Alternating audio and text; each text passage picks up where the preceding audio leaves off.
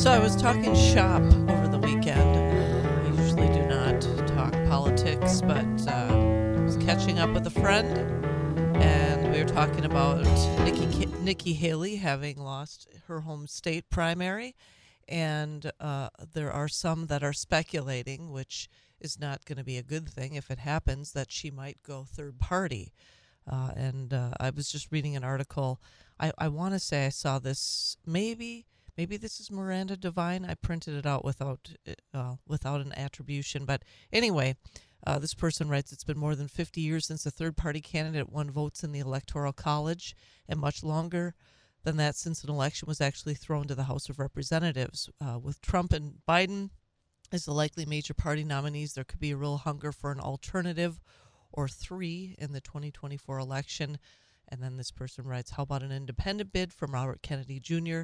Now, there's also this no labels, uh, I don't know, effort that's going on. But then, additionally, it doesn't seem, despite the writing that's all over the walls for uh, Nikki Haley, she doesn't seem to want to get out of the race. Although I did see that uh, the Koch network has withdrawn their, I don't know, millions and millions of dollars in support to Nikki Haley as of after she lost the South Carolina primary. Right. So Nikki Haley's what? A Republican in name only? That if things don't go the way she wants, that she can't win over Republican voters? Well, fine, maybe I'll be an independent. That's not the kind of Republican that we're looking for. Yeah. Well, and and honestly, that's just problematic because if if it's down to just two candidates and the and the contrast is is glaring between Trump and Biden, obviously, I mean at, at this point one has to at least reason.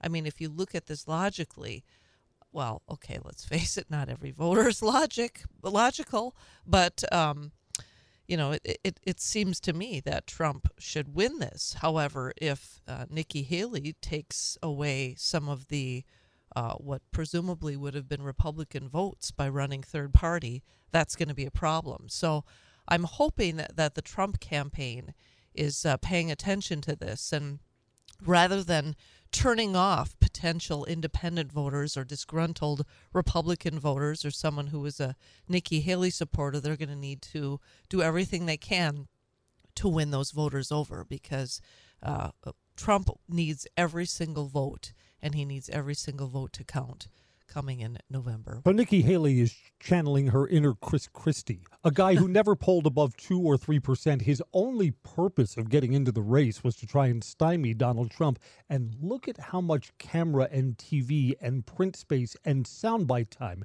Chris Christie got. A guy who had no business. People should have ignored him. Eventually, I hope that people will ignore uh, Nikki Haley as well. She has no path to victory for anything this time around. Yeah, and but sadly, as I said, um, there are people that are supporters of hers, and there are she obviously raised a ton of money, and that's also very concerning. So we have to pay attention to it. And again, Trump, his supporters, his campaign needs to uh, extend the olive branch to those that were supporting Nikki Haley and ensure that they win that they are able to win those voters over so that come November uh, they either a, don't sit home, or B, God forbid, vote for Joe Biden. We'll be right back on the WSAU Wisconsin Morning News. The Fed is setting a digital dollar control trap